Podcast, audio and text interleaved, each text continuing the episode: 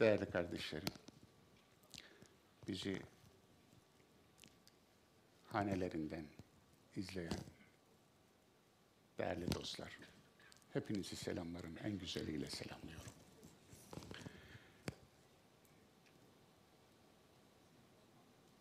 ...29 yıllık bir maraton.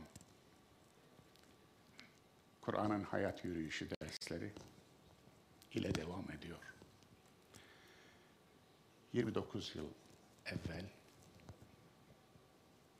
tefsir dersleriyle 92 yılında başlamıştı. 16 yıl sürdü. Ondan sonra Esma-i Hüsna dersleriyle devam etti. Ve ondan sonra üçüncü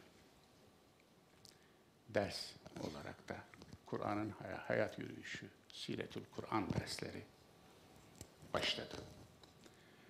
2018 yılının Ekim ayında başlamıştık. Bir buçuk yıl bir ara yaz dönemi oldu. Bir buçuk yıl 29 ders işleyebildik.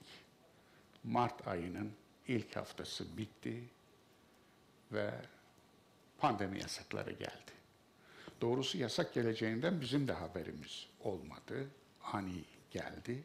Onun için ilan da yapamadık. Ama 29. derste Fecr suresinin ilk yarısını işlemiştik ki bir fetret girdi araya. Pandemi fetreti.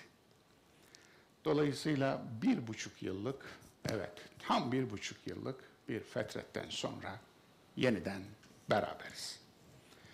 Kur'an'ın hayat yürüyüşü dersleri ki Kur'an yürür mü?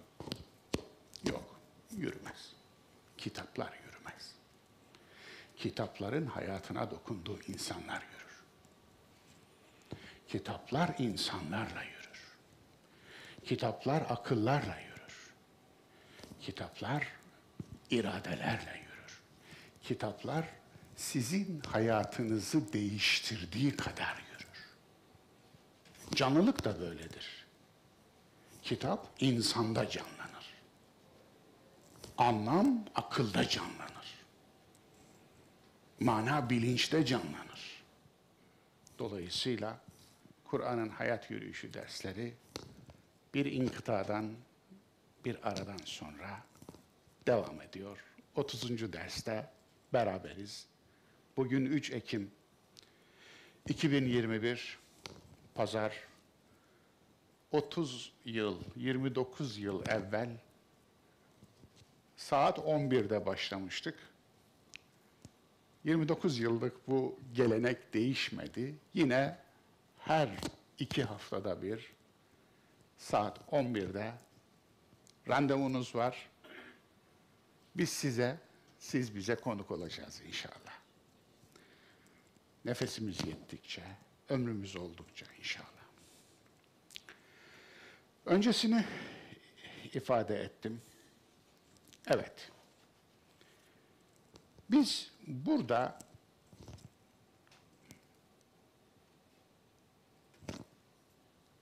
Kur'an propagandası yapmak için bulunmuyoruz. Bu dersleri işlerken benim amacım bir kitaba taraftar toplamak değil. Bir ideoloji kurmak değil. Bir Kur'an ideolojisi kurmak değil. Bir Kur'an holiganları ordusu oluşturmak da değil. Kur'ancılık yapmak hiç değil. Peki neden değil? Kur'ancılık yapmak için değil. İlk Kur'ancılık eleştirisi bana ait. Unutmayın. Üç Muhammed kitabımın üçte biri bir Kur'ancılık eleştirisidir. Ondan evvel Türkiye'de bir doktora tezi yazılmıştı. Abdülhamit Birişik beyefendi tarafından. Fakat kitaplaşmamıştı. Ama ben Kur'an-ı Yun akımının üzerinden bir Kur'ancılık eleştirisi yaptım ve Üç Muhammed eserimin bir bölümünü ona ayırdım. Dolayısıyla ilk defa bu ekolü eleştiren bir eser yazma işi bana ait. Ama maalesef bizi kendisine rakip belleyen, hatta düşman belleyen bazı kesimler bize Kur'ancı demekten utanmadılar. Kendileri bir şeyci olunca bizi de bir şeyci zannediyorlar. Neden Kur'ancılık olmamalı? Çünkü bir şeyci olduğunuz zaman düşman üretirsiniz. Onu ideolojileştirirsiniz.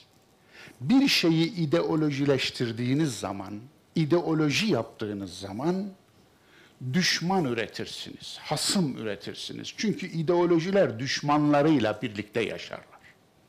Düşmansız yapamazlar. Bir şeyci olduğunuz zaman onu tezgahınızda satmak zorundasınız. Satarsınız. Tezgahınızda sattığınızda kindiyi rahmetle analım. Sattığınız şey sizin değildir. Din satan dinsizdir der kindi. Çünkü artık satın alanındır. Sattığınız satın alanındır. Sizin elinizden çıkmıştır. Kur'an ideoloji kabına sığmaz. Zaten ideolojileştiği zaman Kur'an'la hemhal olmuyorsunuz. Kur'an'la yol yürümüyorsunuz. Kur'an'ın anlamına eğilmiyorsunuz. Kur'an'ın anlamıyla değişmiyorsunuz, dönüşmüyorsunuz demektir. Bu bir mahrumiyet.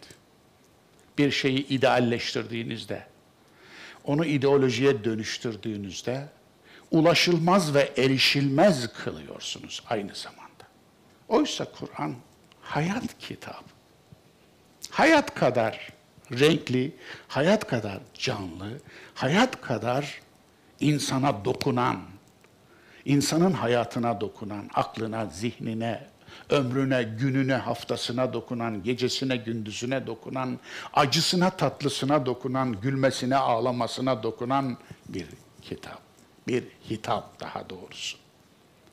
Onun için bugün zannediliyor ki Kur'an'a hizmet etmek, Kur'an'ın kelimeleri üzerinde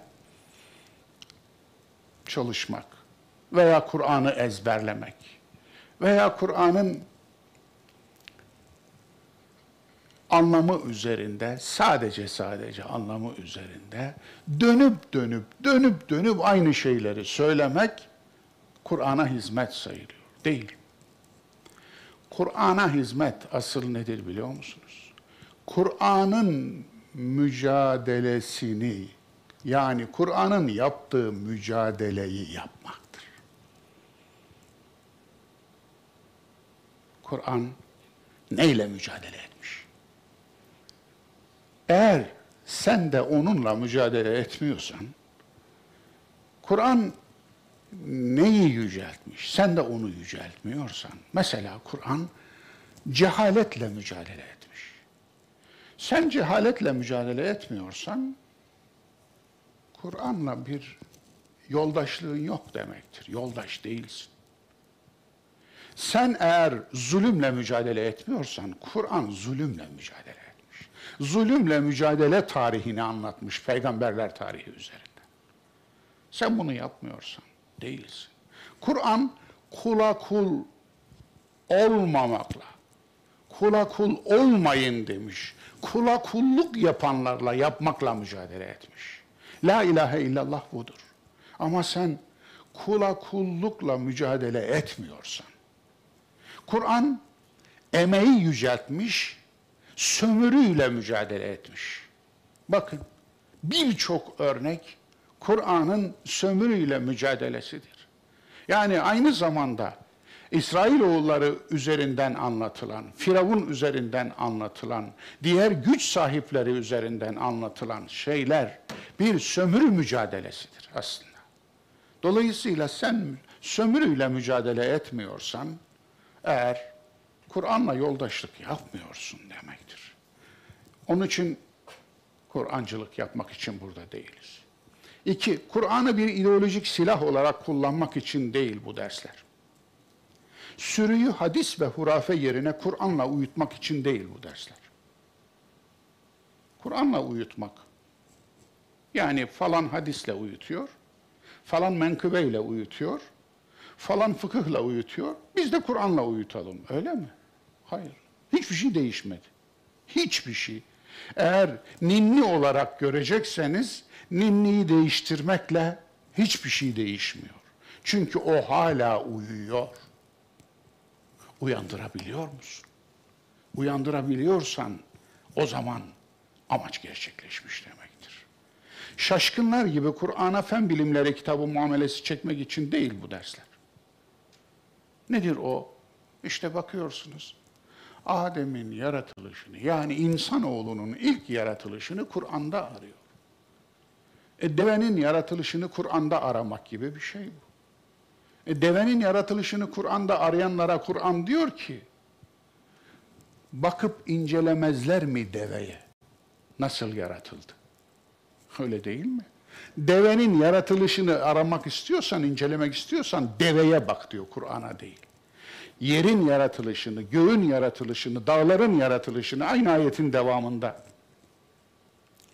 Gâşiye suresi 17, 18, 19, 20. ayetler.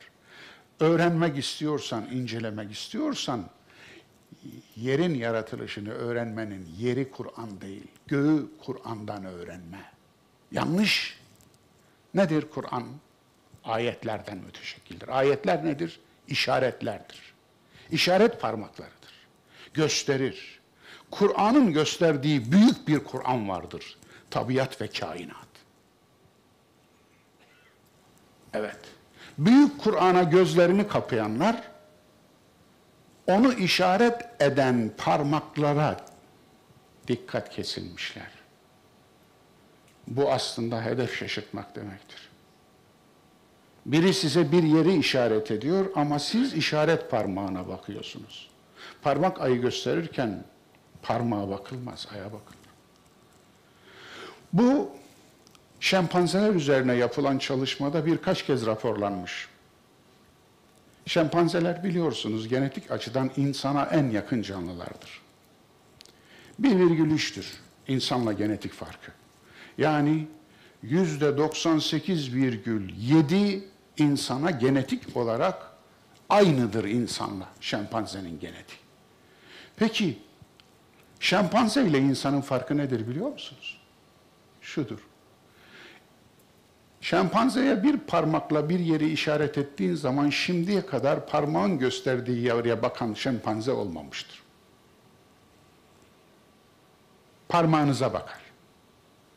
Ama insana gösterdiğin zaman insan parmağın gösterdiği yere bakar mı? Bakmayanlar var. Hatta epey var. O zaman alacak çok yol var demektir. Fanatikler gibi tarihi Kur'an'la başlatmak için değil bu dersler. Tarih Kur'an'la başlamadı. Tarih insanla başladı. Ama yaratılış insanla bile başlamadı. İnsan yaratılışın tabir caizse ağacın son meyvesi. Sofraya en son gelip de en baş köşeye kurulmak da nesi? Kur'an'ın bir amacı da insan kibrini kırmaktır biliyor musunuz? Bu Kur'an'da topraktan yaratılma ayetler içinde geçen o mecazi ifade, o sembolik ifade ki onun neye geldiğini uzun uzun birçok yerde ve eserimde izah ettim. O sembolik ifadenin temel amacı ahlakidir ve ey insan niye kibirleniyorsun? Diğer varlıklara karşı neden kibirlisin? Neden sofraya en son geldiğinde en baş köşeye kuruluyorsun? Diğer varlıkları yok etme hakkını nasıl kendinde görürsün? Şu yeryüzü misafirhanesi senin için dayandı, döşendi muhteşem bir biçimde. Bu misafirhaneyi berbat hale getiriyorsun, mahvediyorsun. Yakıyor, yıkıyorsun. Suyu kirletiyor, havayı kirletiyor, insanı kirletiyor, hayatı kirletiyor, yeri göğü, ırmağı, denizi kirletiyorsun. Ey insan, bu ne hadsizlik. Aslında budur. Haddini bil. Kur'an'a karakolda zorla söyletilen zanlı muamelesi yapmak için değildir bu dersler. Biliyorsunuz değil mi? Karakolda doğru söyler, mahkemede şaşar türküsünde olduğu gibi. Yani karakola çekiyorsunuz, işkence ediyorsunuz. Önüne verdiğiniz kağıdı imzalıyor. Başka çaresi de yok zaten. Sopayı göstermişsiniz. Ayetlere sopayı göstermişsiniz. Ayetlerin önüne hangi anlamı koysanız imzalayacak. Çünkü karakola çekmişsiniz. Onun için yani burada maksat nedir? İşte muradı ilahi dediğimiz şey, benim maksat dediğim şey ki ben maksatçıyım. Yani usulüm, yöntemim, metodolojim Kur'an'ı anlamada maksatçılıktır. Nedir maksatçılık? Ne evrenselciyim, ne tarihselciyim. Bunların yanlış olduğunu düşünüyorum. Ve bunlara ilişkin eleştirilerimin içinde olduğu eserler yazdım. Kur'an'ı anlama metodu işte bu eserlerden başında geliyor. Dolayısıyla Kur'an'ın maksadıdır esas olan. Yani Kur'an ve aiddu mesteta'tum min kuvvetin ve min ribatil hayl. Der ki barışı korumak için savaşa hazırlıklı olun, güç hazırlayın, güçlü olun. Evet. Kuvvet hazırlayın der. Güç, kuvvet. Mesteta'tum. Elinizden geldiği kadar güç, kuvvet hazırlayın. Arkasından der ki ve min ribatil hayl. Ve besili atlar, favori atlar. Efendim. Şimdi at mı besleyin dedi Kur'an. Yani atlı birliklerden mi bahsediyor aslında oradaki vav da bana göre mealimde de öyledir. Mesela anlamına gelir. Veya niyedir. Dolayısıyla mesela o günün şartlarında en ideal savaş aracı attı. O gün onu söyledi. Dolayısıyla buradan yola çıkarak at daima tüm zamanların en iyi savaş aracıdır falan derseniz başlarsınız saçmalamaya işte. Vesaire. Aynı şey efendim. Yani literal anladığınız zaman, birebir anladığınız zaman öyle saçmalamaya başlarsınız ki hiç kimse kurtaramaz sizi. İşte ihramdan çıktığınızda avlanınız ayeti. Hı? Ne olacak? 4 milyon ihramdan çıkmış hacı. Hadi bakalım. Yar bana bir av. Efendim. Ne yapacağız şimdi? Niye? Allah emretti ya. Allah emretti. Av vurmam lazım. Okları, yayları, efendim, silahları al. E Arap çöllerinde av kovala. Kertenkele bile yetmez size. Çekirge bile yetmez size. Dolayısıyla bu değil. Görüyorsunuz onlarca, yüzlerce hatta örnek verebilirim bu konuda. Yani bu derslerin amacı bu değil. Yan için din arı duru doğal kaynağına dönsün diye. Din yalnız Allah'ın olsun diye. Hani bu istismar edilen bir ayettir vardır ya efendim.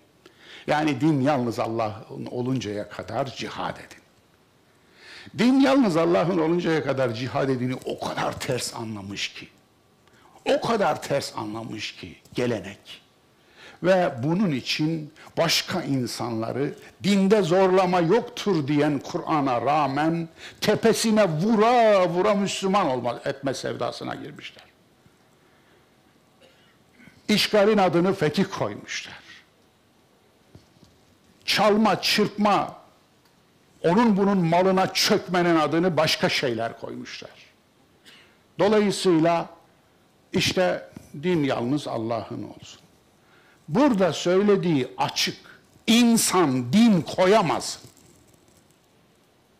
İnsan din koyamasın. İnsan din koyarsa ne olur? Hayat yaşanmaz olur. Hayatın manevra alanları biter. Aklın önünde manevra alanı kalmaz. Sık boğaz olur insan. Akıl çalışmaz. Hayat durur. İnsan cani olur, canavarlaşır. Ve insan sayısınca din çıkmaya başlar ortaya. İnsan din koyamaz. Din yalnız Allah'ın olsun. İnsanın önünde manevra alanları açık olsun. İnsanın sağa sola dönmesi mümkün olsun. İnsanın ufku açık olsun. İnsanın ufkunu karartmayın. Her tarafı din doldurmayın. Hayat cıvıl cıvıl yaşansın tüm renkleriyle. Onun için din sadece Allah'ın olsun. Yoksa insan kendisi Allah'lığa kalkar, Tanrılığa kalkar ve bana kul olun demeye başlar. Ve ene rabbukumul ala diyenler çıkar. Ben sizin en büyük Rabbinizim. Firavunlaşanlar çıkar. Onun için yani din arı duru kaynağına dönsün, doğal yatağına dönsün. Doğal yatağında daha güzeldir. Daha güzeldir. Ve insanlar iradeleriyle, kendi iradeleriyle, özgür iradeleriyle seçeceklerse seçsinler. Seçmeyeceklerse seçmesinler. Aksi nur topu gibi münafık bir toplumunuz olur. İki yüzlü bir toplumunuz olur. İki yüzlü insanlarınız olur. Ve o din olmaz. O başka bir şey olur. O dinin adı münafıklık dinidir. Yani için bu dersler insanlar icat ettikleri dinlerin esiri olmaktan kurtulsunlar diye. Hem kendisi icat eder dini hem de o dinin esiri olur ve esiri eder başkalarını. İşte şekilde görüldüğü gibi. Yani için icat edilmiş dinler hayatı, aklı, insanı sık boğaz etmesin diye. Din adamları, ruhban sınıfı Allah'ın vekili pozlarına bürünmesin diye. Evet, bakınız. Dünyayı cehenneme çeviren bir numaralı zümre, eğer yöneticilerse, eğer asabiyet sahipleri ise, eğer güç tapınıcıları ise, iki numaralı zümrede onların yardakçılığını yapan ruhban sınıflarıdır. Ruhban sınıfları, dinin sırtından geçinen keneler. Dolayısıyla onun için İslam ruhbanlığı kökten reddetmiştir. Kökten. Ve Kur'an ruhbanlığı onlara biz emretmedik diyor. Onlar kendileri icat ettiler. Onun bile gereğini yerine getirmediler. Evet. La rahbaniyete fid din. Dinde ruhbanlığın kökü kazınmıştır. Ama öyle midir? Yaşanan din o mudur? Geri arka kapıdan ruhbanlığı aldık içeri ve sizin papazlarınız varsa bizim de onların mukabili olsun. Sizin papalarınız varsa bizde de onların mukabili olsun. Sizin kiliseniz mi var? Biz de Müslümanlar için kilise benzeri kurumlar kurarız demişiz. Ve geldiğimiz nokta ortada. Şeyhler Allah makamına kurulup müritlerini sömürmesin diyedir bu dersler. Allah makamına kurulmuşlar mıdır? Kurulmamış şeyhler olabilir. İstisnalar üzerine hüküm bina edilmez. Ama benim gördüklerimin hemen tamamına yakını müritlerini cennete götürmeyi vaat ediyordu. Müritlerinin Allah'ın elinden yakasını almayı vaat ediyordu. Hatta kibrit kutusuna doldurup cennete götürmeyi vaat ediyordu. Cübbesinin içine koyup cennetin kapısından girdikten sonra cübbesini şöyle bir sallayacağını böyle ve pat pat pat pat pat dökülüp müritlerin cennete gireceğini söylüyordu. Evet. Dolayısıyla daha daha beterlerini gördü tarih. Yani evliya diye yüzyıllardan beri kendisine tapılan bir sahte tanrı var. İsmini vermeyeyim de hoplamasın, zıplamasın bazıları. Merak ediyorsa baksın divanı ulaşılabilir bir yerde. Evet, Darihi Beytullah diyor. Kabrim Allah'ın evidir. Evet. Ekulu kun feyekun. Ne zaman ol dersem o olur diyor. Allah'ım da gitsin be. Değil mi? Niye bu kadar uğraştırıyorsun bizi? Ve bu adam yüzyıllardan beri, 850-900 yıldan beri bu ümmete evliya diye pazarlanıyor. Söyleyecek hiçbir şey yoktur. Yani Allah belanızı versin demek zaittir. Çünkü bu bir beladır zaten. Gerek yok. Yöneticiler Allah'ın gölgesi olmaya kalkıp dini siyasete al, al, at, alet etmesin diyedir bu dersler. Dolayısıyla din siyasete alet edildiğinde neler olduğu tarihen sabit. Amaç nedir? Kur'an'ı tabiat Kur'an'ını gösteren işaret parmağı olarak okumak. Dinin doğal habitatına, sınırlarına saygıyı öğretmek. Din adına virüslü hücreler yerine sağlıklı hücreleri desteklemek. Teolojik pandeminin kontrol altına alınmasına katkı sağlamak. Teolojik pandemi. Bakınız, şu anda biyolojik bir pandemi görüyoruz. Covid-19 virüsü bir biyolojik pandemidir. Pandemi biliyorsunuz, tıp literatüründe en yüksek derecedeki salgına verilen isim. Epidemi vardır, diğerleri vardır. Pandemi en yüksek derecedir. Dolayısıyla bir de teolojik pandemi vardır. Din pandemisi. Yani dini virüsler gelir ve insanın aklını dumura uğratır. Hayatını dumura uğratır. Toplumların ahlakını dumura uğratır. Dolayısıyla onlarla mücadeleyi kim edecek? Yani teolojik pandemiyle mücadele eğer samimi dinla, dindarlar, samimi müminler etmezse bu mücadeleyi ateistlere mi bıraktınız? Allah aşkına kim yapacak? Evet, maske, mesafe, hijyen ve aşıyı teolojik pandemiye uyarlamak amaç. Yani pandemide maske, mesafe ve hijyen nedir, aşı nedir?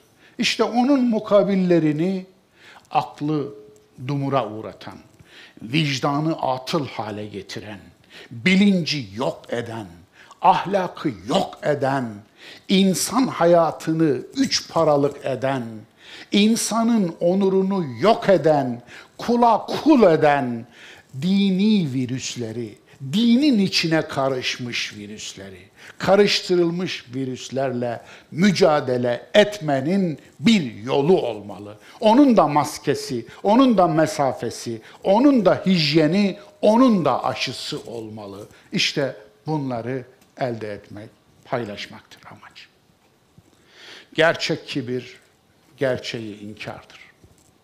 Gerçek tevazu, gerçeği kabuldür. Rabbim bizi kibirden koru, tevazu lütfet. Evet, hocam iyisin hassında bir de uydurulmuş din demesem. Şimdi hemen görüyorum. Siz ateizmi destekleme derneği üyesi misiniz? Niye rahatsız oluyorsunuz? Uydurulmuşa uydurulmuş denir. Bizde kediye kedi derler. Anlatabiliyor muyum? Kediye kedi derler. Bu ayıp değil. Günah değil. Hata değil. Onun için ne dememizi bekliyorsunuz? Uydurulmuşa ne dememizi bekliyorsunuz? Adını söylüyoruz. Adını söylüyoruz. Dolayısıyla bir hisse ayıdan yana mısın? Haktan yana mısın? Adam sormuş. Ayı arkandan gelirse ne yaparsın? Demiş ki kaçarım. O da koşarsa ne yaparsın? Dağa kaçarım.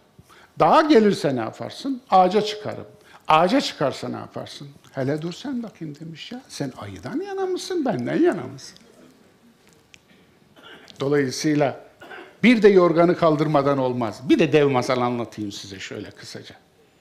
Devler ülkesinde bir dev varmış. Adil bir dev hükümdar. Adaletle yönetir, zulme mani olurmuş.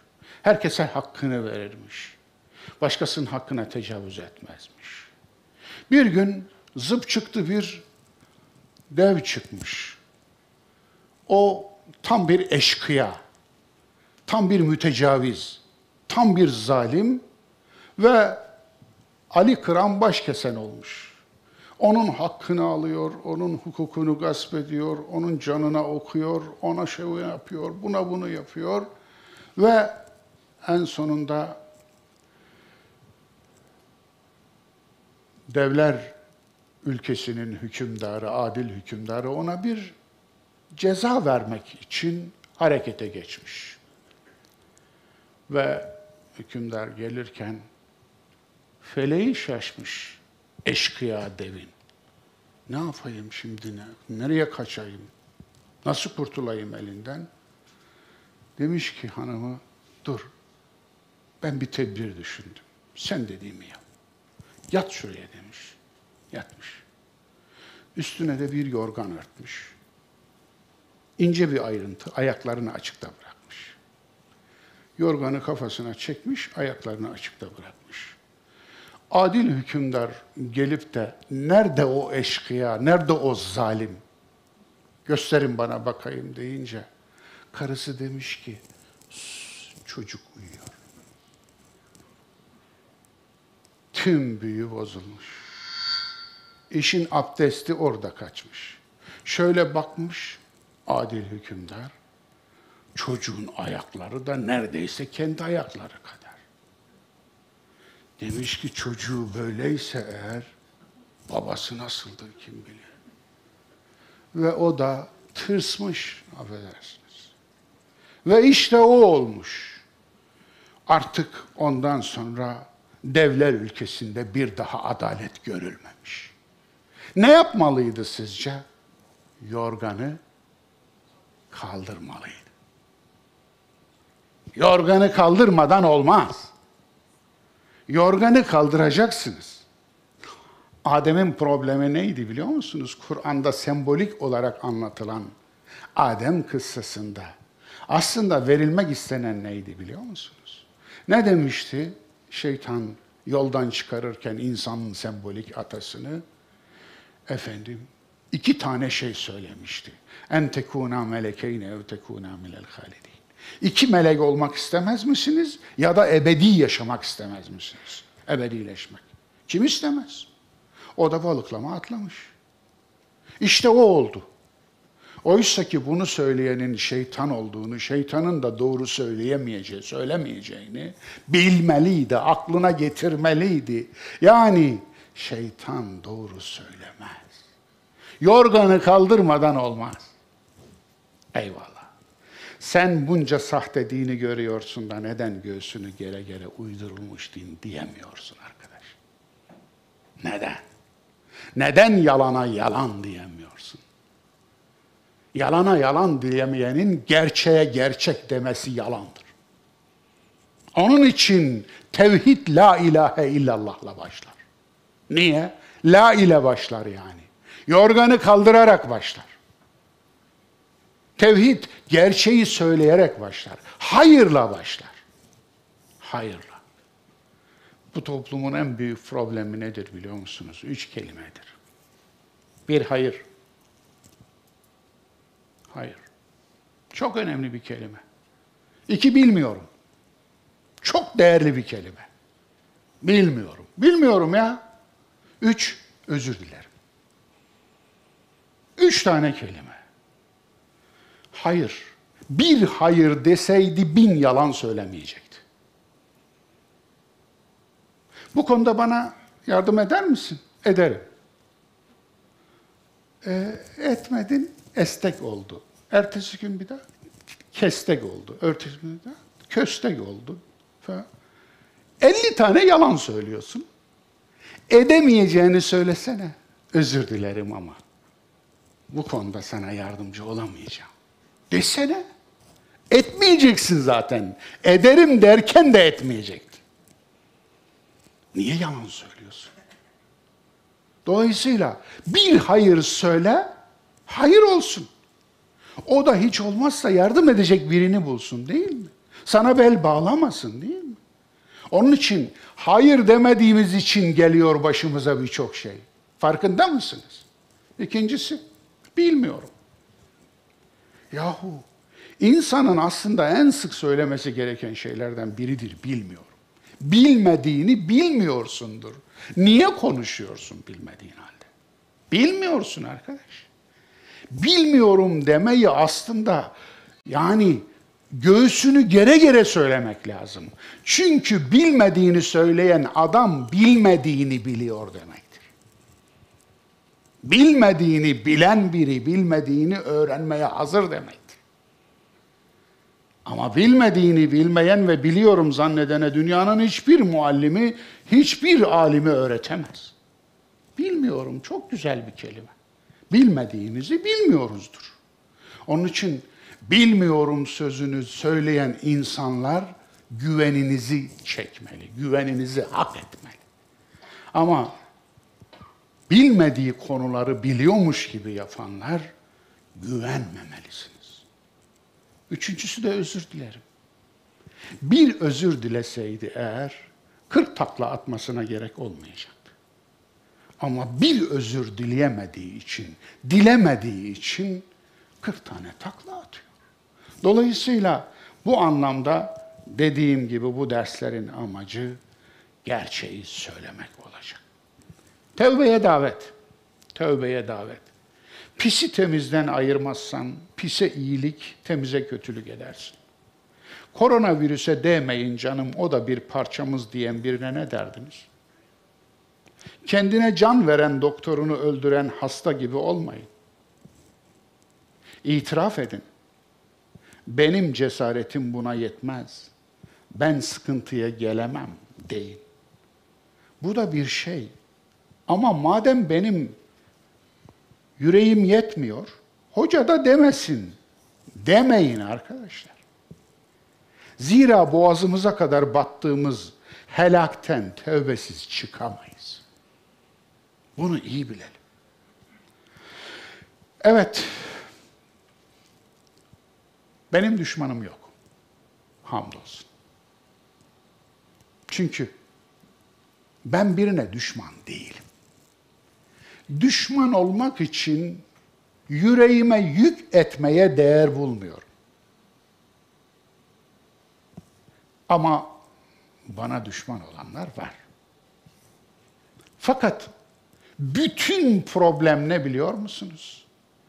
Aslında mücadele ettiğimiz şey ciğerimiz. Şu mücadele ettiğimiz uydurulmuş dinci ne kadar insan varsa onlar ciğerimiz bizim. Dördüncü derecede kanser olmuş ciğerimiz. Ve ciğerimiz canımıza kastetmiş. Ciğerimiz canımıza kastetmiş.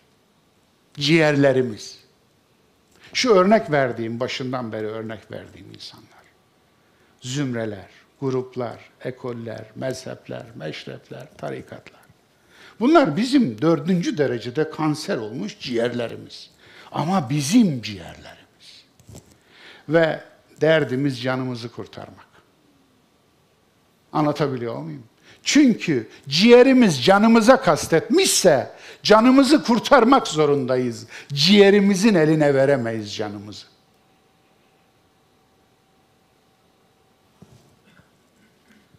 Düşman değilim, takıntılı da değilim. Ayna tuttuklarımın çoğunun beni düşman gördüğünü biliyorum. Düşman biriktirmekten zevk almıyorum. Sadomazoşist de değilim. Yani işkence edilmekten zevk alan biri de değilim. Ciğerimiz dördüncü evre kanser olmuş dedim değil mi? Ciğerimiz canımıza kastetmiş dedim. Derdimiz canımızı ciğerimizin şerrinden kurtarmak. Ve biz canımıza kasteden ciğerimizle savaşıyoruz. Onu iyi biliyorum. Ciğerimizle ilgilenmezsek bizi öldürecek. Aksi halde ciğerimiz canımıza okuyacak. Bizi öldürecek. Ölüm alametlerini görmüyor musunuz? İman, güven duyuları bir bir ölüyor. Toplumun güveni yok oluyor. Üç kişi birbirine güvenemez hale gelince o toplumda nasıl yaşanır? İman, güven yok oluyor. İmanın burnu koku almaz, dili tat almaz oluyor. Tıpkı Covid kapmış biri gibi. Anlatabiliyor muyum? Artık duyuları işlememeye başlıyor. Gözü kör oluyor. Kulağı sağır oluyor. Aklı gidik, vicdanı bitik, bilinci yitik oluyor. Ahlak, irade, muhakeme, merak, kalite ve insanlık birer birer yok oluyor. Evet, asıl geldik konumuza. Biyolojik virüs ve pandemi üzerinden teolojik virüs ve pandemi. Evet, biyolojik virüs ve pandemi var. Biliyoruz bunu. Ama bir de teolojik virüs ve pandemi var. Biyolojik virüs biyolojimizi götürüyor. Yani bedenimizi. En sonunda en ağır sonuç ölüm. Buradan pandemi sürecinde, Covid sürecinde canını kaybetmiş herkese rahmet diliyorum. Herkese mi hocam? Bay ayırmıyor musun? Yok ben rahmet diliyorum, rahmetin sahibi olan Allah ayıracaksa ayırsın. Ben Allah değilim. Kimin yüreğinde ne yattığını da bilmem. Geride kalanlarına da sabırlar diliyorum. Hasta olanlarına da şifalar diliyorum. Bundan sonra hasta olacaklarına da şifalar diliyorum. Ama bakınız bunun için bunları diliyoruz değil mi? Yardımcı da oluyoruz. E ben buraya gelirken maskemi taktım. Mümkün olduğu kadar dikkat ediyorum. Mesafeye dikkat ediyorum. Sizler de maşallah tedbirli gelmişsiniz. Bakınız bir dolu bir boş olarak oturuyoruz salonda. Efendim ama ya teolojik pandemi ne olacak? Uydurulmuş dinin pandemisi. O pandemi öyle bir zararlı ki ki bu pandemi Allah'ın izniyle şöyle veya böyle bitecek. Birçok pandemi bittiği gibi. İspanyol gribi bittiği gibi. Daha önceki pandemiler bittiği gibi. Kara veba bile bitti. 6 yıl sürdü. 1347'de başlayan kara veba. Bu pandemi de biter. Justinian vebasından bahsetmiştim pirelerin getirdiği ilk derslerde. O da bitti. Yeryüzünde pandeminin yok ettiği, insanlığı yok ettiği bir dönem olmamış. Pandeminin bir şehrin tamamını yok ettiği bir dönem bile olmamış. Pandemilerde öyle bir şey var. Bir algoritması var pandeminin.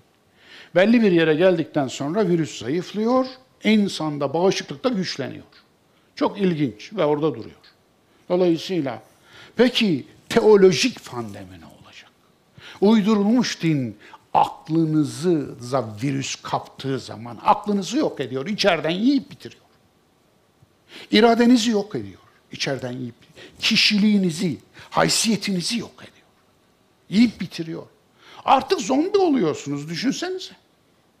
Artık zombi oluyorsunuz. Farkına bile varmıyorsunuz. İradenizi, aklınızı, bilincinizi, kişiliğinizi kullanamaz oluyorsunuz. İşte bu. Bunun için okumak lazım. Bu bir okuma.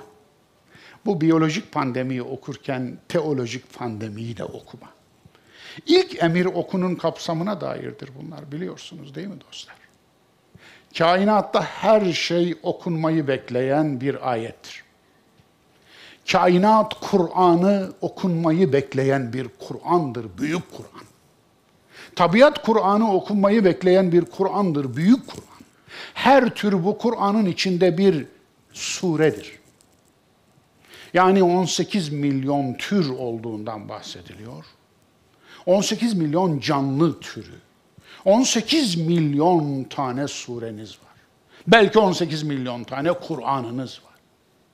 Bu türlerden her birini yok etmek ki yılda 3000 türün yok olduğunu biliyoruz. Yani iki yılda bir Kur'an yok oluyor? Eğer bir ayet kabul etsek. Bir sure kabul etsek bir yılda neredeyse 25 Kur'an yok oluyor demek. 3000 tür yok oluyorsa. 114 sure üzerinden gitsek.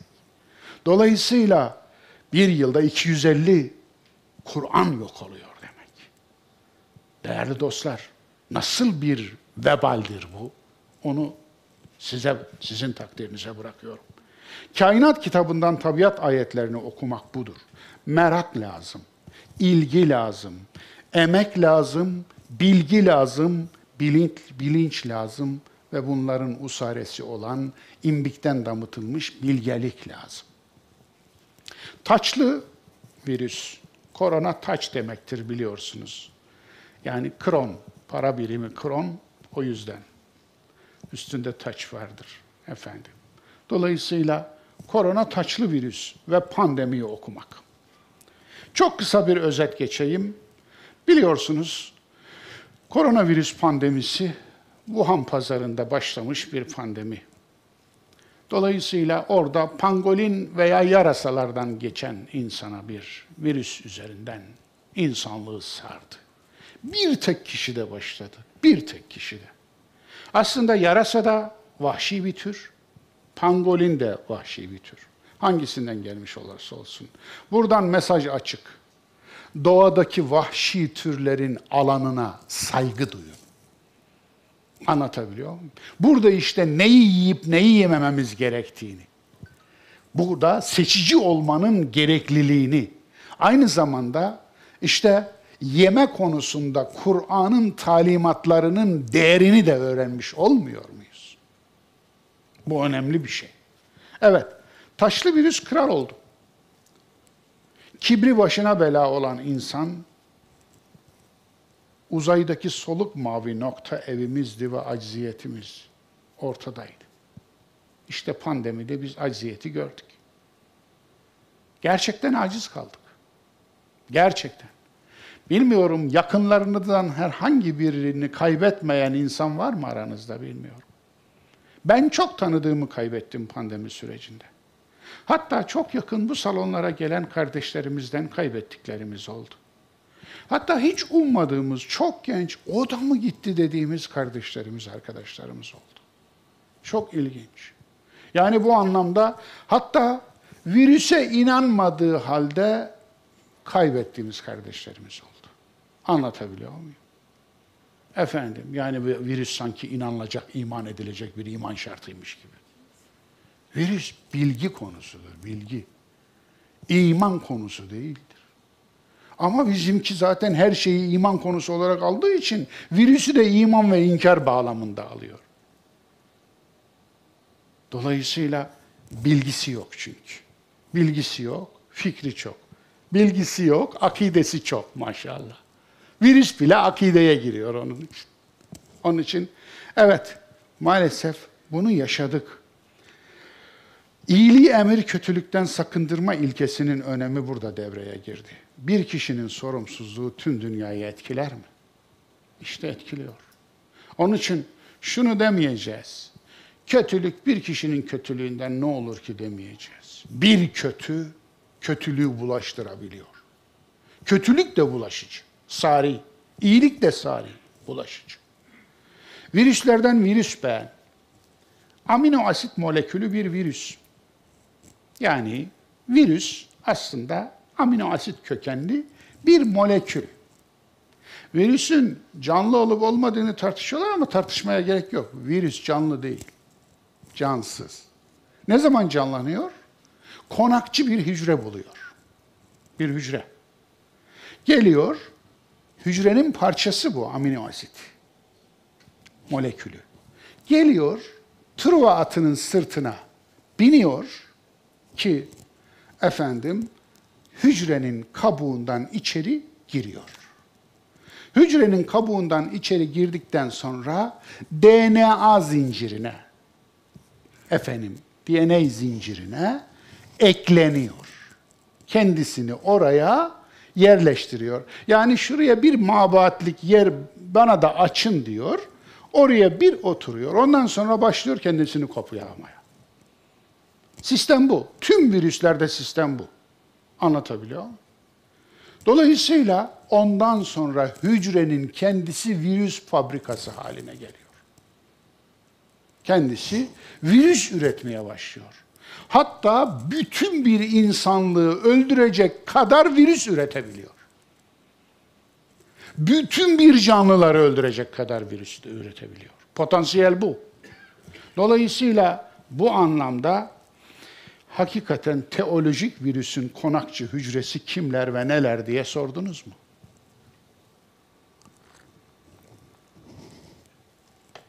Teolojik virüsün konakçısı kim? Konakçı hücreleri kim? Neyin üstünden geliyor teolojik virüs? Yani dinin içine atılmış uydurma virüsler, dinin, aklın, iradenin yamyamı olan bu virüsler nasıl geliyor, nasıl giriyor dinin içine? Hadis suretinde geliyor dostlar. Tasavvuf suretinde geliyor dostlar. Fıkıh suretinde geliyor dostlar. Rivayet suretinde geliyor dostlar. Geliyor ve ondan sonra imana dönüşüyor. Yani der, ya anlatı dersiniz. Anlatı olsa problem değil. Anlatı çok.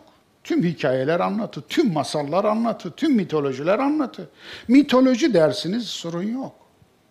Yani filme siz iman mı ediyorsunuz izlediğiniz filme? Film imanınızın konusu oluyor mu? Yok. Biliyorsunuz ki o kurgu. Kurgusal bir malzeme. Kurgu seyrettiğinizi biliyorsunuz.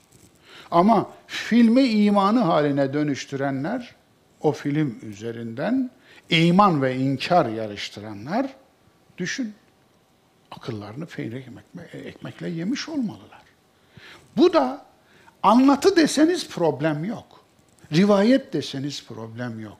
Ama din dediğinizde, iman dediğinizde işte hücrenin içinde imal edilen bir virüse dönüşüyor.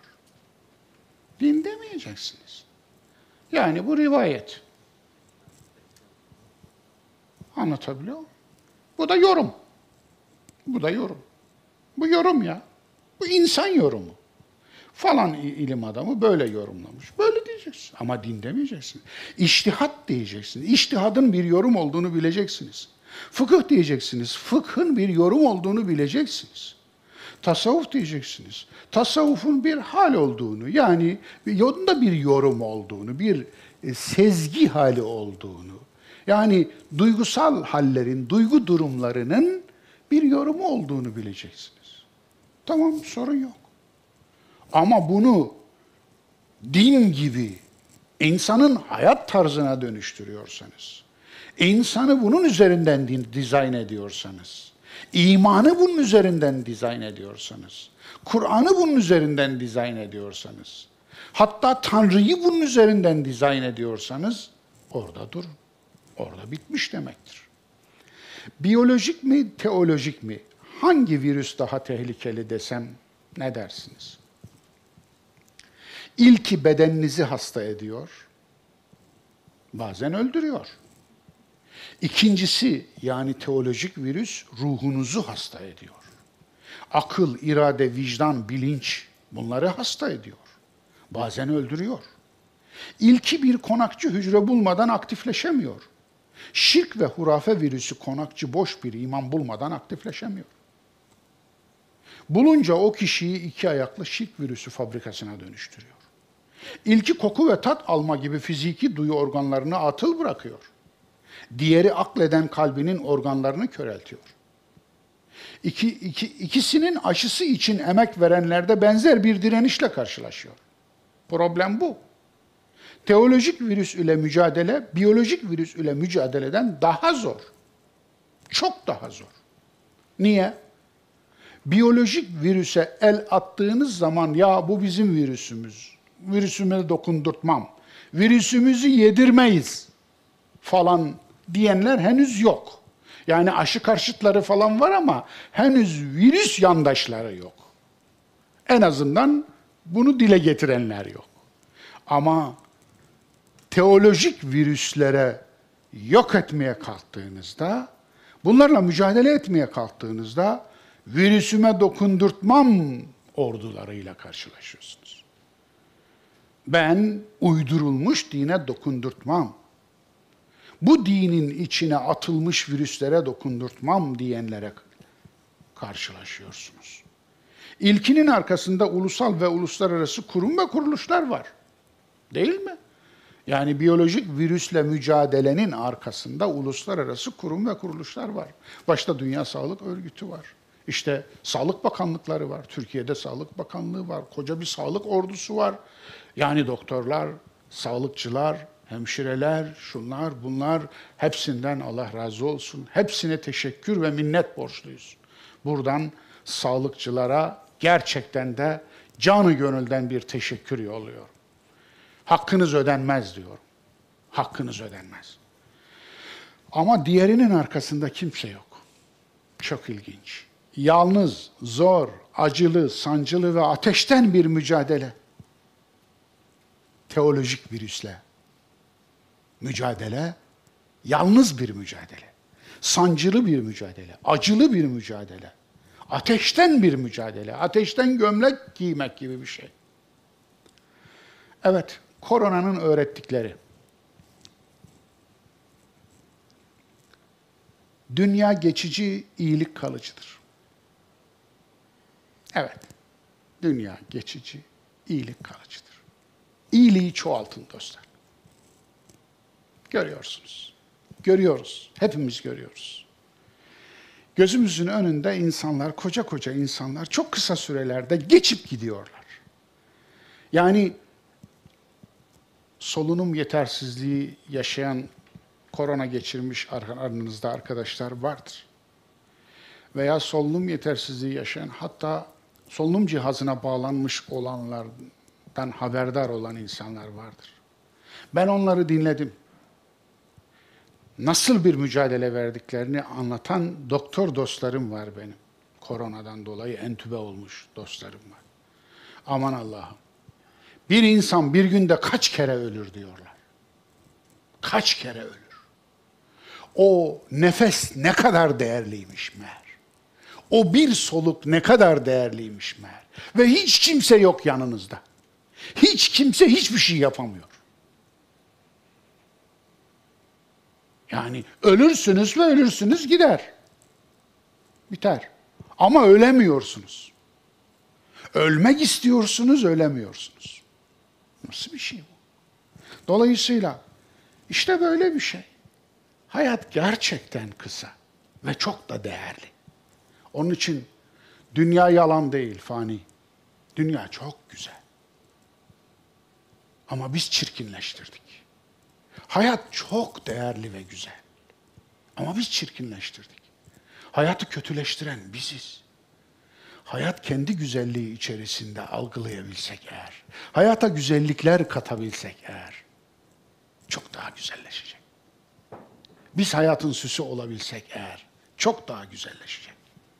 Onun için hayat çok kısa, fiyatlandırmaya değil, değerlendirmeye bakalım dostlar. Evet. Hayatı fiyatlandırmaya çalışmak da mümkün. Bunun için bir ömür geçirmek de mümkün. Ama değerlendirmek de mümkün. Değerlendirelim. İyilikleri ertelemeyelim dostlar. Kötülükleri erteleyelim. İyilikler niye ertelensin ki? Kötülükler ertelensin. Kötülükleri ertelersek eğer hayat daha bir yaşanılır olacaktır diye düşünüyorum. Evet. Şimdi eklere geçiyorum. Bu ders gördüğünüz gibi sureye giremedim. Zaten öyle bir amacım yoktu dersi hazırlarken. Çünkü bir sonraki 31. derste inşallah Fecr suresinin ikinci yarısına devam edeceğiz. Çok gerçekten de orada vurgu yapacağımız, maksat açısından vurgu yapacağımız ciddi efendim dersler var. Fecr suresinin ikinci bölümünde. Dolayısıyla önümüzdeki ders Allah nasip ederse yani ilk defa Kur'an'da cehennem kelimesinin geçtiği ayet burada geliyor. İniş sürecinde, Kur'an'ın nüzul sürecinde ilk defa cehennem. İlk defa geçtiği yerde biliyorsunuz o kavramı e, derinliğine, e, genişliğine e, her açıdan işliyorum. Dolayısıyla önümüzdeki ders işleyeceğimiz derinliğine işleyeceğimiz kavramlardan biri cehennem kavramı. Kur'an'da cehennem. Efendim, bunlarla, bununla ne anlamalıyız? Sembolik olarak ne anlamalıyız? Literal olarak ne anlamalıyız? Mana olarak ne anlamalıyız? Maksat olarak ne anlamalıyız? Yani Kur'an'da cehennemin geçiyor olması bizim korku üzerinden bizde bir şey mi uyandırılmaya çalışılıyor? Nedir? Yani cehennem diye bir şeyin varlığının ne amacı olabilir ki? Sebebi ne olabilir ki? Yani Kur'an'ın amacı eğer hidayetse, rehberlikse, rehberlik içinde cehennemin yeri nedir? Cehennem ile insanda bir duygu durumu oluşturarak nasıl rehberlik yapılır? Bütün bunların cevabını inşallah bir sonraki derste işleyeceğiz. Evet, şimdi ekler bölümüne geçtik. Cehalet ekler bölümümüzün birinci başlığı. Buyurun. Ee, oraya geçmiyor mu arkadaşlar? Allah Allah. Ne, ne, ne zamandan beri? Hmm. Tamam. Ee, eğer yansıtabiliyorsanız siz içeriden yansıtın arkadaşlar. Evet. Önümde e, şeyler var, efendim alıntılar var. Profesör Doktor Aziz Sancar, aşı karşıtı olmak mantık dışı bir durum diyor. Efendim biliyorsunuz Aziz Bey, özellikle DNA üzerinden kimyasal çalışmalarından dolayı Nobel ödülü alan bir bilim adamımız. Ve efendim biri diyor ki bir efendim arkadaşımız birisi Aziz Hoca'ya gerçekleri anlatsın. Bu aşı değil, bu mRNA gen değişim terapisi içinden grafen oksit var. İşi bu Aziz Hoca'nın. Bir ömrünü bu işe vermiş ve moleküller üzerine hayatını geçirmiş. 50 yılını bu işe vermiş bir bilim adamına satıyor bunu. Anlatabiliyor muyum? Yani haddini bilmek gibi irfan olmaz da onu nerede bulalım? Saygı duymayı nerede bulalım? Yani uzmanlığa saygı duymayı. Anlatabiliyor muyum? Bilene saygı duymayı. Dolayısıyla bu anlamda efendim bunu bir ibretlik olarak buraya aldım. Ce- cehalet felakettir diyorum bunun üzerinden. Evet. Şimdi yine geç, e, geçemeyecek miyiz? Arka.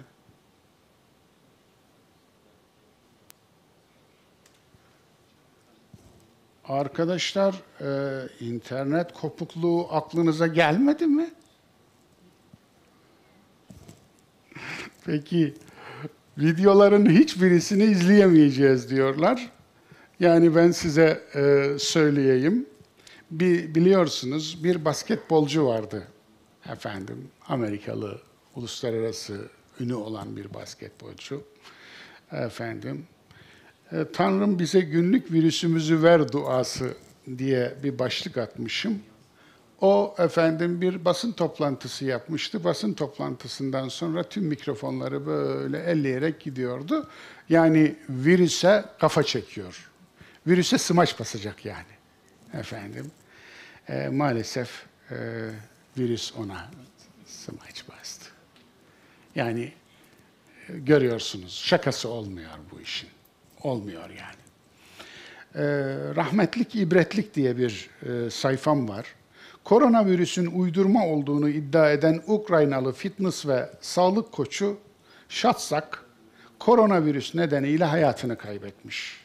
Bu da ilginç bir durum gerçekten. Cehalet cinayet getirir diye bir başlığım var. Yıl 1826. Efendim, ha bunu geçelim. Evet. YouTube'dan yani izleyicilerimiz canlı yayın mı görüyor? Tamam, güzel. Bu da Güney Kore'de bir kilise cemaatinin tercihi. Ee, şimdi o zaman onlar için can şey oynatmalı mıyım? Ha, eyvallah, tamam, tamam efendim. Evet, Bu da Güney Kore'de bir kilise cemaatinin tercihi. Bir tuzlu su 40 kişi Covid oluyor bir tuzlu sudan. Gerekli tüm önlemleri eyvallah. Tamam. Tamam. Bunda çalışmadı. Gerekli tüm önlemleri alan Güney Kore'de kilise üyelerinin virüsün yayılmasını engelleyeceğini düşünülerek tuzlu su spreyi aynı şişeden kullanmaları sonucu en az 40 yeni olgu COVID-19 tanısı tespit edilmiş arkadaşlar. Onun için yani virüsünüz bol olsun diyemiyor tabii insan. Bunu biz yapamıyoruz ama olmuş zaten. Bu da bizden bir manzara. Evet arkadaşlar şey de çalışmıyor. Demek ki internet olmayınca o da çalışmıyor videolar. Bu da bizden bir manzara. Camiye gelene virüs bulaştırmış bir efendim e, e, mürit arkadaşımız. Efendim mürit, niye mürit diyorum? Çünkü tarikat camisi. Koronavirüs uyarılarına karşın camiye gitmeye devam eden vatandaşlar Allah'ın evine mürit, virüs bulaşmaz diyorlar. Efendim.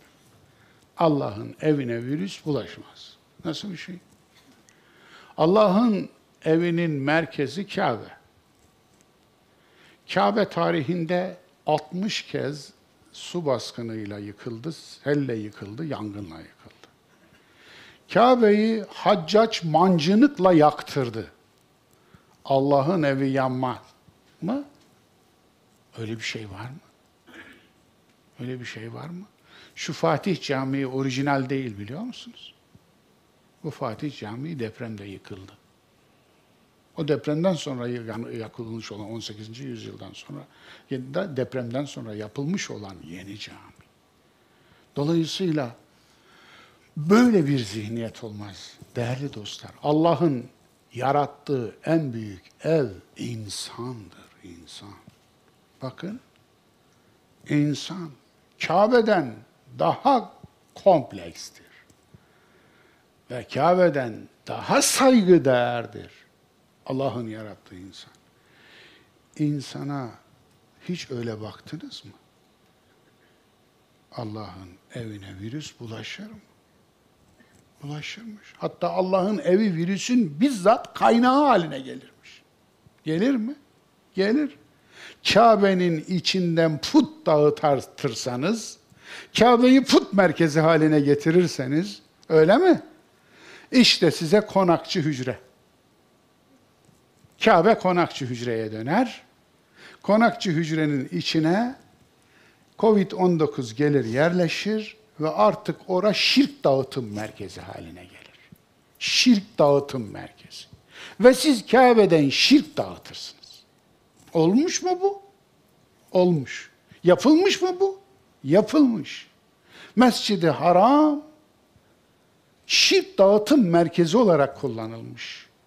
Müşrik aklın elinde. Demek ki buraların kutsiyeti kendiliğinden gelmiyor. Evet. Virüs demeyi yasaklayan bir ülke de var arkadaşlar. Türkmenistan koronavirüs ile mücadelede yasak yoluna gitti. Şu ana dek hiç vakanın açıklanmadığı ülkede koronavirüs demek yasak. Evet. Yani adını söylemeyince herhalde kendi tadı da anlaşılmaz zannediliyor. Böyle baş etmeye çalışıyor birileri de.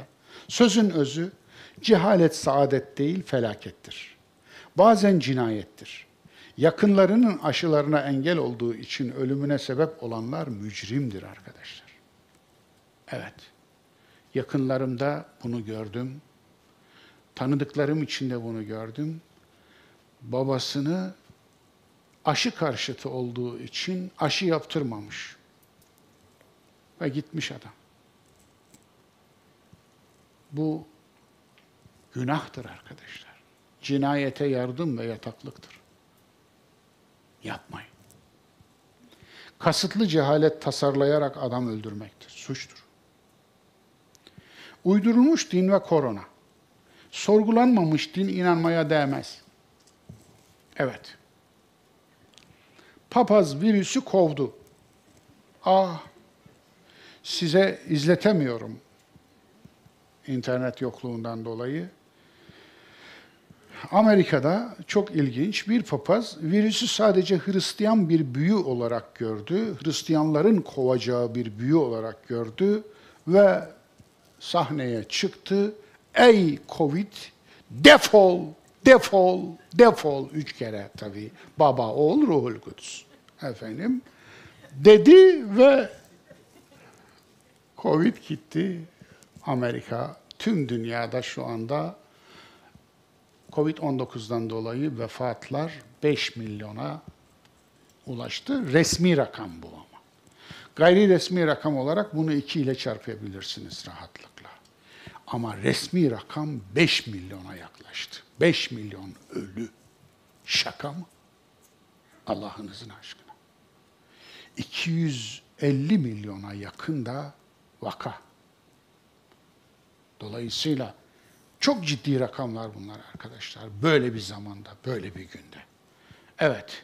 Onun için yani bu ruhban sınıfının aymazlığı, bu ruhban sınıfının cehaleti adeta virüsten daha ağır bir cehalet. Yani üç kere kovacaksınız, defol, defol, defol diyeceksiniz, defolmayacak. Evet. Ha? Geldi mi?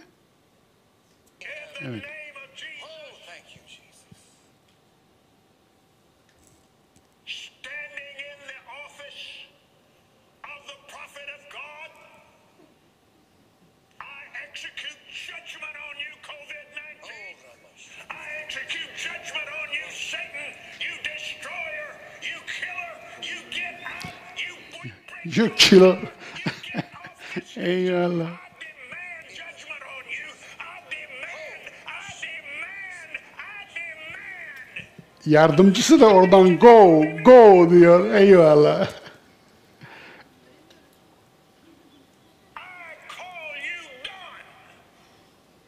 Evet arkadaşlar, bu da böyle. Cukkalı'nın yanmaz kefeni varsa hahamın da muskası var. Fiyatı 750 dolar. 750 dolar. Covid muskası. İsrail'de bir haham Covid-19 muskası yazmış. Şekel üzerinden pazarlıyor. Dolar üzerinden çevirdiğimizde 750 dolar civarında geliyor. Efendim. Yani yine okunmuş suyla korona mücadelesi var. Kayseri'de girdiği iki binada elindeki poşette bulunan sıvıyı asansörlere, zillere, merdiven başlarına süren kadın apartman sakinlerini korkuttu. Bu da ayrı bir şey. Evet. Canlı yayından izleyecekler için burada açayım. Ee, en azından canlı yayından izleyenler baksın. Hem etrafa bakıyor bu hanım bacı hem de elindeki okunmuş suyu sürüyor. Bazıları bunu Covid'i yaygınlaştırıyor diye anlamışlar ama ben o kadar suizan biraz fazla olur diyorum. Bence okunmuş suyu sürüyordur diye düşünüyorum. Evet, bu da böyle. Papazdan sevabına virüs ikramı. Bu da var hocam. Aynı kaşıktan kutsal su. Cehalet nasıl ki din, ırk, tahsil ayırt etmiyorsa Allah'ın sünneti de kişi ayırt etmiyor. Buyur. Bu da papazdan Covid için virüs ikramı. Eyvallah.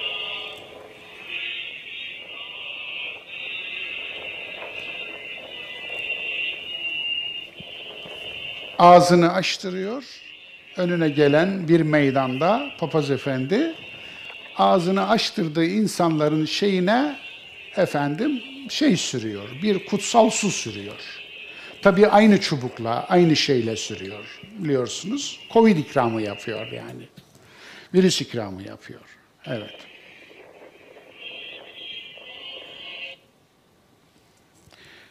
Molladan sevabına virüs ikramı. Bu da yani bir bizden bir bizden, e, bizden demişler ya bir bizden bir bizden yani bu da bizden. İran'da Gilan eyaletinde bir Şii molla geleneksel tıp diye koronavirüse yakalanan bir hastaya bir şeyler yedirmeye çalışıyor ve şifa bulacaksın diyor. Muhsin Şerif adındaki o hasta ölmüş. Allah rahmet eylesin. Evet. Müritten cemaate virüs ikramı, o yeni geldi. Çin ve İran'da, İran'a çok güldük, çok hata ettik. Evet, Fatih İsmail Ağa'da derdin ne be adam diyebileceğimiz bir olay yaşanıyor. Şöyle efendim. Evet. Tükürüğünü alıyor, ağzına sürüyor. Giderken ahşaplara, trabzanlara, sütunlara süre süre gidiyor. Mürit kardeşimiz efendim. Yani ciğerimiz dedim ya. Ciğerimizle savaşıyoruz. Yani bunlar bizim ciğerimiz ama dördüncü evre kanser olmuş ciğerimiz. Eyvallah. Yahudi dinciler de farklı değil. İsrail'in Yoz Yahudilerinin yaşadığı mahallede hükümetin aldığı koronavirüs önlemlerine uyulamıyor ve normal yaşamlarına devam ediyorlar. Evet. Polisler mahalleye anca tam korumalı giysilerle girmiş. Evet. Mahallenin yüzde kırkının tamamının enfekte olduğu tespit edilmiş. Evet yine görüntüler. Hepiniz salon göremediği için çok uzatmıyorum. Onu da geçeceğim.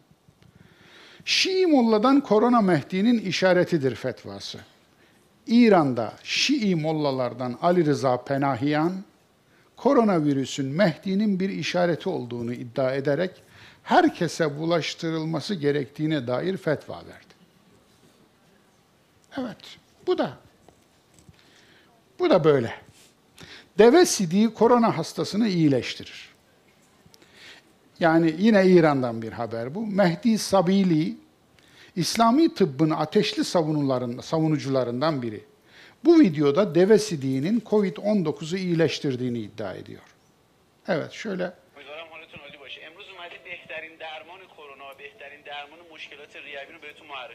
Evet. Ko, kor, kor, koronanın şifası diyor, efendim devesi değildir diyor Farsça olarak.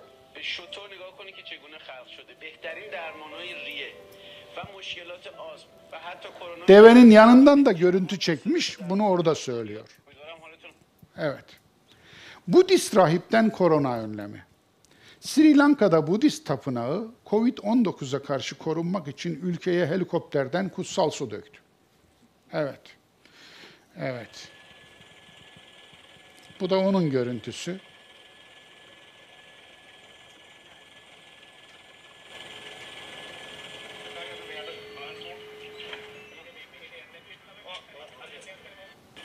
Evet. O da böyle. Hindu rahip koronaya insan kurban etti. Bu çok ilginç bir haber. Evet. Hindistan'da koronaya insan kurban etmek nasıl bir şey bilmiyorum. Hindular koronadan korunmayan putlarını kırdı. Bu en güzel haberdi. Evet. Şöyle şey yapayım. Görüntüler de var çünkü. Canlı yayında izleyen kardeşlerimize görüntü de izletelim.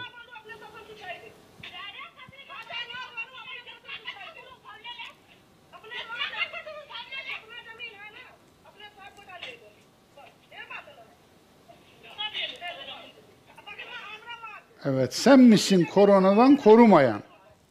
Görüyorsunuz değil mi? Yani zihniyet çok önemli. Putunuzu da kırabiliyorsunuz, yiyebiliyorsunuz. Oysa Allah koronadan nasıl korur? Verdiği akılla korur, değil mi? Yani şifasını vermiştir. O şifaya sarılırsın, öyle korunursun. Evet. Sözün özü. Ruhban sınıfı varlığını cemaatlerinin cehalet ve ahmaklığına borçludurlar. Ruhban sınıfı her dinde din satarak geçinir. Ruhban sınıfı cehaletten beslenir. Ruhban sınıfının elinde din dindarı uyuşturan bir uyuşturucudur. Evet Anadolu irfanına geldik arkadaşlar. Tabii Anadolu irfanı e, aslında izletmek isterdim size. görüldü ve bunun için de sokağa çıkmayın çağrıları yapılıyor ve 65 yaş, yaş üstü de riskli bir grupta. Siz neden dışarıdasınız?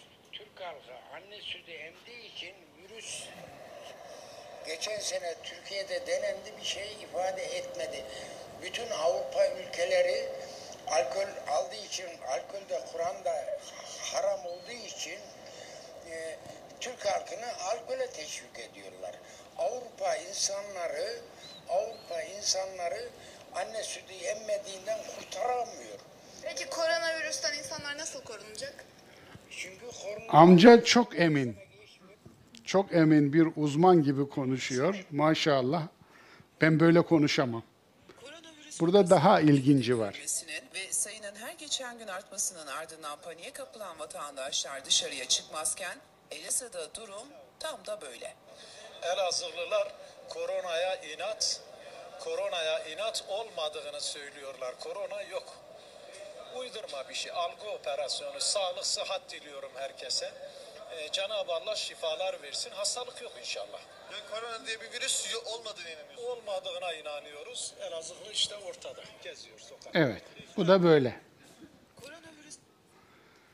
Burada biraz daha ca- şey var, cafcaflısı var. Koronaya üzülüyor. Aslında koronanın çaresi var. Mesela ben Cumhurbaşkanlığı halkla ilişkileri aradım. Açmadılar. Ya şimdi havadan karadan operasyon lazım buna. Süpürürse yani. Havadan klor gazı atılacak.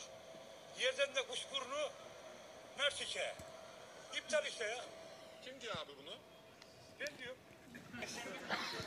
Bir de bu bir koronaya esenlik Ben diyorum diyor.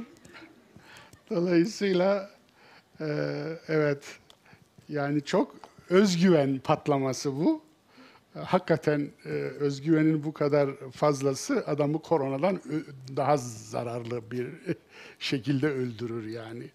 Anadolu irfanı koronayı şehitlik listesine yazdırabilir mi? 72 yaşında bir hastaya COVID-19 zatürresi tanısı koyduk.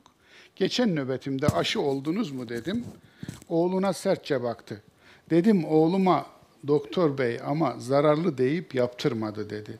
Yaptı, yatırdık hastayı. Bugün si- sistemden baktım. Yoğun bakımda hayatını kaybetmiş. Vicdani bir cinayettir bu demiş hekim. Git aşı kaydı yaptır. Sonra git sülük tedavisi ol. Aşı sertifikası al.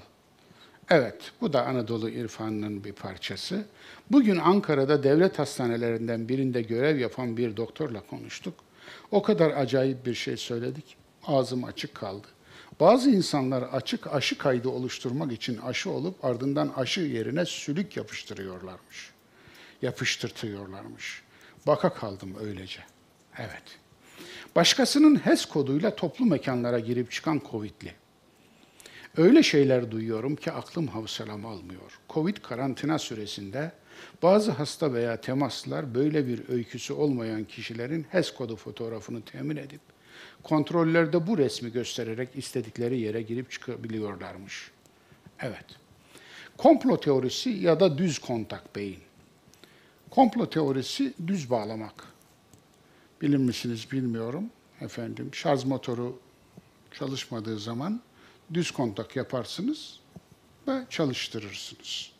Düz kontak yapanlar aklına geleni daha doğrusu diline diliyle güdülerinin arasını düz bağlarlar. Güdülerinden gelen şeyleri akla arz etmezler, sunmazlar. Akla arz etmeyince de seçmez. Bir Yahudi, biri Yahudi, diğeri Müslüman komplo teorisyenlerine durun siz kardeşsiniz. Bakın bunu size de dinlemek, dinletmek istiyorum. Haham bildi, Illuminati, Bill Gates çip takacaklar vesaire diyor haham burada. İsrail'de bir haham Covid aşılarının insanları eşcinsel yaptığını ve bunun arkasında masonların, Illumina- Illuminatilerin ve Bill Gates'in olduğunu söylüyor. Bir haham söylüyor bunu. Masonların olduğunu da söylüyor. O, bunu söyleyen de haham. Çok ilginçtir. Aynı zamanda burada bir video daha aldım.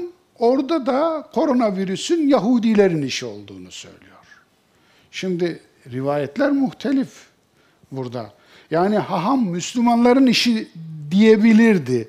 Gene biraz insaflı mı çıkmış diyelim, ne diyelim bilmiyorum yani. Evet, koronavirüs Siyon...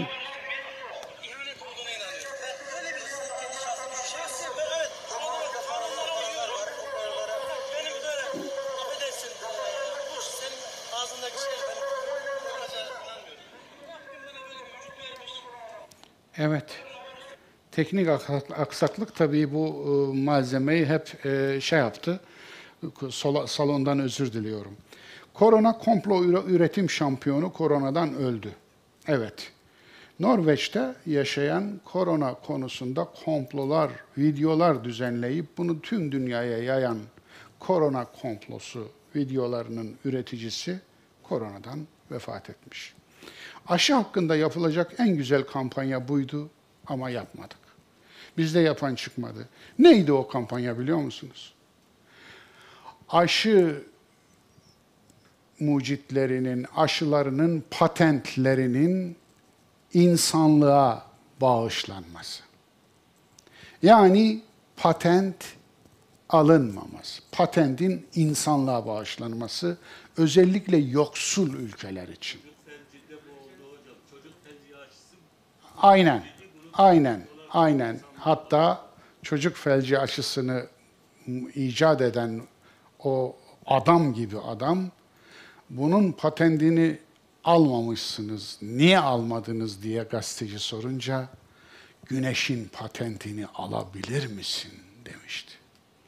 Ve çocuk felci bu yüzyılda, 20. yüzyılda yani yok oldu. Düşünün, milyonlarca çocuğun ya sakat kalması ya ölümüyle neticelenen o hastalığın kökü kazındı yeryüzünden. Aynısı kızamık için de geçerli. Dolayısıyla maalesef ama aşı karşıtlığı yüzünden yok olan hastalıklar geri dönüyorlar. Haberiniz olsun. Evet. Evet. Bizi kıskananlar var bir de efendim. Kanadalı sağlıkçıların kıskançlığı. İki haber. Türkiye'de 60 bin yandaşın sahte belgelerle özürlü maaşı aldığı ortaya çıkmış. Kanada'da 361 bin kişi 2 bin dolarlık korona yardımını gerek kalmadığı gerekçesiyle iade etmiş. Kanadalı bizi kıskanmasından ne yapsın? Aynı şey Belçika'da olmuştu. Affedersiniz İsviçre'de olmuştu. 2016 yılındaydı. Evet yeni yeni çok eski değil. Arayın bulursunuz. 2016 yılında İsviçre'de bir halk oylaması yapıldı resmi. Halk oylamasının konusu şu. Belçika, şey İsviçre bütçesi her kişi başına 10 bin dolar kadar fazla verdi. Biz bu 10 bin doları her kişiye nakit olarak dağıtalım mı yoksa sizin çocuklarınızın geleceği için yatırıma mı dönüştürelim diye Belçika merkezi hükümeti, federal hükümeti ki Belçika kant kantonlardan oluşuyor biliyorsunuz efendim e, ulusal bir şey yaptı. Kamuoyu efendim e, e, yoklaması yaptı ve kamuoyu yoklaması sonucunda yüzde yetmiş küsür olacak.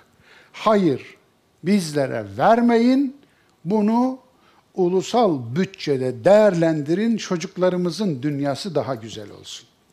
Aynı oylama burada yapılsa ne olurdu? Evet. İKEA da bizi kıskanıyor. İKEA, devletten aldığı çalışan maaşını, yardımlarını ihtiyacımız yok. Krizi tahminlerimizden daha iyi atlatıyoruz diyerek geri ödüyor. Geri ödemiş. IKEA bizi kıskanmaz mı hiç? Kıskanır tabii bence. Sekiz arabası, üç evi olan adam, biz de birbirimizi kıskanıyoruz bu arada. Biz de bizi kıskanıyoruz. Sekiz arabası, üç evi olan adam Avcılar Kaymakamlığı'na 1000 TL pandemi yardımı almak için başvuruyor. Avcılar Kaymakamı şüpheleniyor. Sonra bu adamı ifşa edip basınla paylaşıyor. Bunların yüzünden gerçek mağdurlar açıkta kalıyor demiş. Sözün özü. Tüm komplo teorisi müminleri kendilerini sorgulamaz, başkalarını yargılarlar. Komplo teorileri böyledir. Kendilerini yargılamaz, rakiplerini infaz ederler. Tövbe etmezler, adama tövbe tövbe çektirirler. Olmadıkları her şeye düşmandırlar. Öğrenmezler, eğitilemezler, değişmezler, gelişmezler. Bir şey üretmedikleri için mazeret üretirler. İflah olmaz bir kıskançlıkla bende de yok, onda da olmasın derler. Komplo teorisine kurban gitmiş olan, bu dedikodulara inanmış olan kardeşlerimi tenzih ediyorum. Onlar saf ama lütfen bu konuda saf olmasınlar. Bu saflık saflık değil, bu saflık günah olan bir şeydir. Çünkü kişiye vebal olarak her duyduğuna inanması yeter. Hele her duyduğunu dağıtması büyük günahdır. Dolayısıyla değerli kardeşler, benim kahramanlarımla bitireyim. Madem markete gidiyorum, apartmanda bildiğim tüm yaşlı teyzelerin kapısını çalıp uzaktan market ihtiyaç listelerini aldım, elimden geleni yapıyorum. Yapmaya çalışıyorum demiş. Bu da benim kahramanım. Benim bir daha kahramanım vardı, buraya gelecekti, rahatsız olduğu için gelemedi bugün. Ta Samsun Doruk'tan gelecekti. Profesör Doktor Orhan Aslan Hoca. Efendim, biz buradan ona selam gönderelim. Orhan Aslan Hoca delikanlı biliyorsunuz 19 yaşında efendim ama tabii bu 19 yaşı farklı bir yaş efendim. Ama o yaşına rağmen apartmanda kaç kişi varsa o kadar sayıda her sabah gidiyorum diyordu o pandemi yasaklarında. Ekmeği fırından alıyorum, getiriyorum kapılarına. Ekmekçiniz geldi diye bırakıyorum. Bu gerçekten de küçük gibi duran büyük bir jest. Evet. Uzun bir mesainin ardından işte bir hemşirenin yüzü. Görmenizi isterdim bu fotoğrafı. Umarım efendim tekrarını izlerken görürsünüz. Evet değerli dostlar. Bu derslerin daha fazla kişiye ulaşması için ne yapabilirsiniz? Akabe Vakfı ve Mustafa İslamoğlu sosyal medya hesaplarını takip edebilirsiniz. Paylaşılan afişlerimizi kendi hesaplarımızda da paylaşabilirsiniz. Akabe Vakfı WhatsApp hattına kayıt yaptırabilir, dostlarınızı da kayıt için teşvik edebilirsiniz. WhatsApp hattı numarası 0549 635 0605. Canlı yayın esnasında size gönderilen ders linklerini anında dostlarınızla paylaşabilirsiniz. Derslerin YouTube, Facebook vesaire gibi ki Instagram'da var. E, mecralarda daha fazla kişiye ulaştırabilmek adına reklam vermemiz için bağışta bulunabilirsiniz. Siretül Kur'an ders aşamalarına sponsor olabilirsiniz. Hepinizi beni dinleme lütfunda bulunduğunuz için teşekkür ediyorum. Allah'a emanet ediyorum. 14 gün sonra, 2 hafta sonra Fecir suresinin ikinci yarısını işlemek üzere, tekrar buluşmak üzere Allah'a emanet ediyorum. Hoşçakalın.